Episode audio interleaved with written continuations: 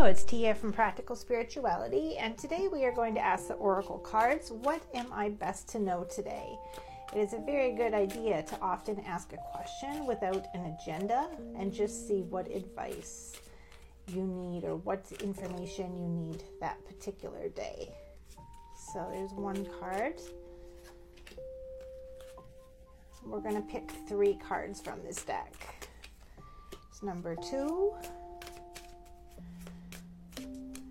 And number three.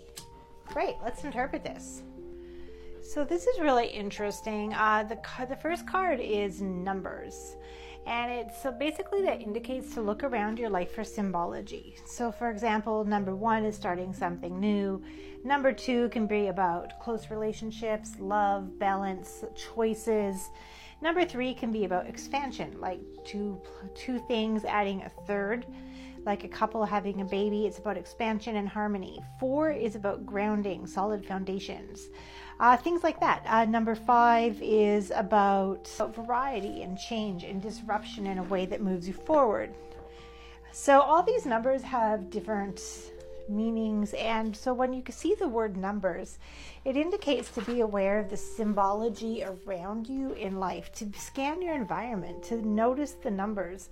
Quite often your spirit guides will speak to you through symbols, through little things coming up in your environment. A feather on the ground, a, a book that you just suddenly feel drawn to, all these little things. And one of these things that you can take note of is the numbers in your environment. Take a, a look for the alignments, the manifestations, all the little things that grab your attention, and take note of the symbology. When numbers emerge that stand out to you, it can present opportunities and messages as well. And also delays. Delays are sometimes things that frustrate us. They make us feel bad. They get in the way of our agenda.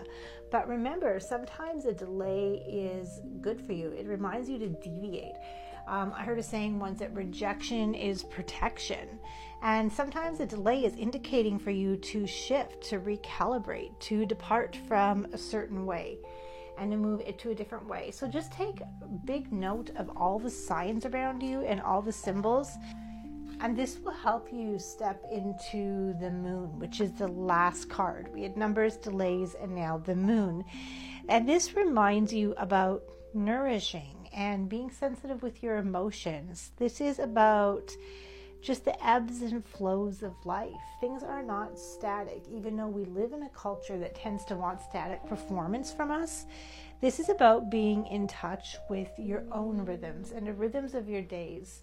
So notice as you move through your life, what messages are you getting? What indications are you getting? What symbols are coming into your life moment by moment?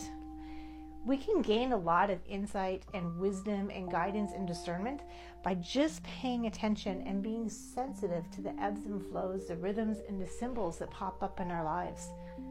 This is actually the way ancient humans moved. Ancient humans, before reading and writing, read the sky, they read the trees, they read the movements of the animals. They moved with premonitions and they trusted them and they believed them, and it helped them move in sync with their own bodies and their own emotional and mental rhythms. So maybe it's time to explore coming back to the ancient ways.